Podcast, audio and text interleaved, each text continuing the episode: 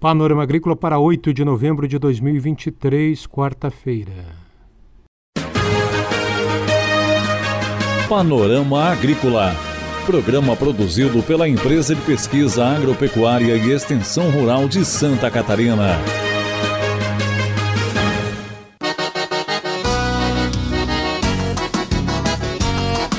Quarta-feira de lua minguante, 8 de novembro, esse é o Panorama Agrícola para você, amigo ouvinte. Na mesa de som está o Eduardo Maier o ditado de hoje é: O esperto vê o perigo e se esconde. Você confere nesta quarta-feira aqui no Panorama Agrícola. Espaço Jovem, primeiro episódio da série. Conheça projetos sobre gado confinado e terceira ordenha. Este é o Panorama Agrícola. Ligue 48 3665 5359 e participe do nosso programa. O Panorama Agrícola abre hoje uma série de episódios com jovens rurais, desafios e vitórias no campo. Ouça o nosso programa na internet, no SoundCloud e também no Spotify. Dica do dia. A maior parte da bovinicultura nacional é realizada em áreas de pastagens é uma grande vantagem competitiva para a cadeia, mas também pode representar um importante gargalo produtivo. De modo geral, em termos de custos, sistemas produtivos bem ajustados e baseados em pastagens permitem um produto final comercializado mais barato ao produtor. Porém, de acordo com a CNA, é preciso cuidado e investimentos nas pastagens para garantir a rentabilidade dos produtores. É hora das notícias. Seminário Gestão de Propriedade Rural, Perspectivas do Cadastro Ambiental Rural e também do Programa de Regularização Ambiental. O evento acontece no dia 21 de novembro, a partir das 7 da noite, no Salão Nobre do Clube Recreativo Chapecoense, em Chapecó, no oeste do estado. Esse seminário de gestão da propriedade rural vai ter duas palestras. A palestrante Gabriela Casarim Ribeiro, do Instituto do Meio Ambiente de Santa Catarina, vai falar sobre o CAR, Cadastro Ambiental Rural. Em seguida, a palestrante é Gabriela Brasil dos Anjos, da Fundação de Meio Ambiente e Desenvolvimento Sustentável do município de São José, na Grande Florianópolis. Ela vai falar sobre o PRA, Programa de Regularização Ambiental. As informações são do pesquisador da IPAGRE, CEPAF de Chapecó, Felipe Bermudes, presidente da Associação dos Engenheiros Agrônomos do Oeste de Santa Catarina. Fique ligado no Espaço Jovem. Ideias do campo e do mar. Panorama Agrícola começa hoje uma série de episódios com jovens rurais episódios que falam dos desafios e das vitórias dos jovens rurais no campo. No primeiro episódio, Joyce Bach, de São Martinho, sul de Santa Catarina, superando a enchente e investindo na pecuária de leite. Joyce conta como a família superou a enchente e recuperou as atividades produtivas com gado de leite. Eu me chamo Joyce Ana Bach, sou do município de São Martinho, tenho 19 anos Trabalho atualmente na propriedade dos meus pais. A gente trabalha com gado leiteiro. Trabalhamos com gado confinado, né? Foi uma grande solução que encontramos, pois a nossa propriedade é cortada pelo rio Capivara. E esse rio, praticamente, no mínimo umas três vezes por ano, ele encobre totalmente a nossa área de pastagem. E a gente via que tinha que aumentar a produção para dar conta de pagar as contas e para nos manter. E não tinha como a gente aumentar, porque quando a gente botava para melhorar a pastagem, investia, quando a pastagem ia começar a retornar os investimentos, o rio vinha e levava tudo embora. Começamos a pesquisar, a perguntar sobre o modo confinado.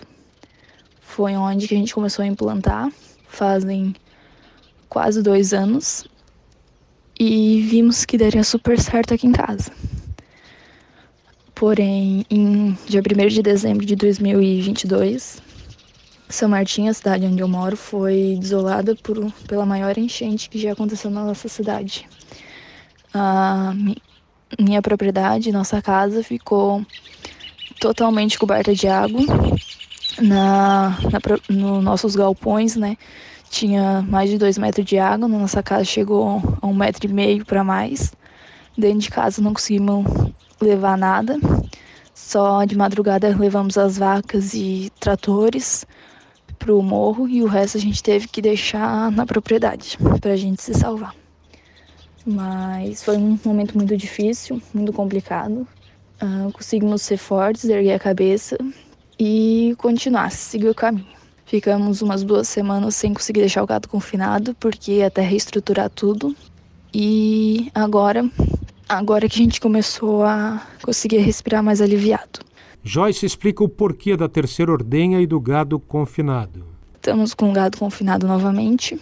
Implantamos há uns dois meses a terceira ordenha. A gente leita às quatro e às onze da manhã e às sete da noite.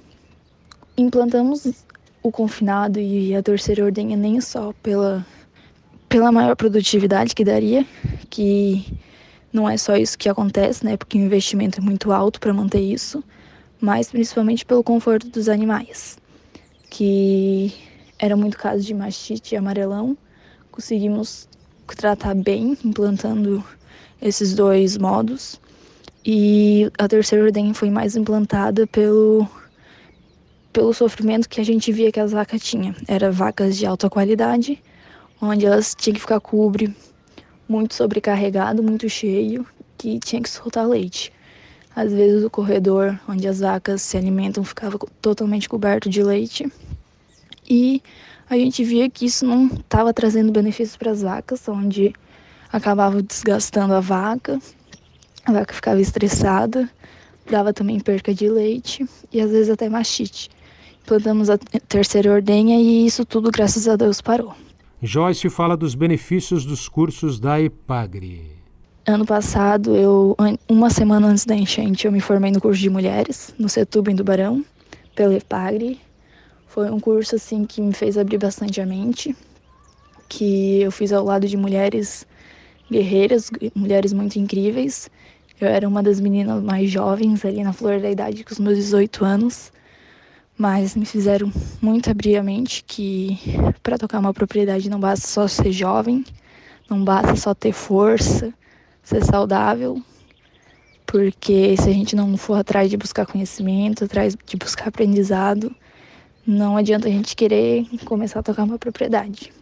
Faz menos de um mês agora que eu me formei no segundo curso no Setuba. Agora foi curso de jovens na pecuária de leite.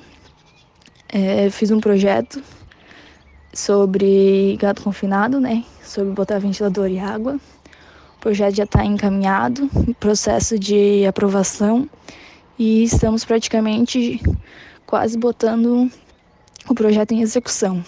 Foi um curso que me fez abrir muito a mente, curso que a gente passou por com veterinários, instrutores, pessoas incríveis que nos demonstraram muito conhecimento e tiraram todas as nossas dúvidas. E eu acho que não é difícil ser um jovem hoje em dia na na questão da agricultura. Antigamente, na minha infância, a gente sofreu muito preconceito, né? Ah, é da roça, não sei o que. Mas hoje a gente vê que o povo tá voltando para a roça, estão começando a dar valor pra gente, que a gente é jovem. É difícil ficar na roça de domingo a domingo, é muito difícil não ter feriado. Muitas vezes ter que deixar de lado o lazer. Mas eu acho que é algo que vale super a pena porque tudo que a gente faz com gosto, com amor, a gente não trabalha, né? A gente faz porque a gente gosta, porque a gente ama. Mas não adianta só querer dizer, ah, vou tocar propriedade por tocar. Não adianta, não vai dar certo. Tem que ir atrás buscar conhecimento. Porque a única coisa que ninguém no mundo rouba da gente é todo o conhecimento que a gente adquire ao longo do tempo. Essa jovem agricultora Joyce Bach, de São Martinho, sul de Santa Catarina, no primeiro episódio da série Espaço Jovem. Semana que vem tem mais. Piscicultura em Grão-Pará, na subida da Serra. Panorama Agrícola Programa produzido pela Empresa de Pesquisa Agropecuária e Extensão Rural de Santa Catarina.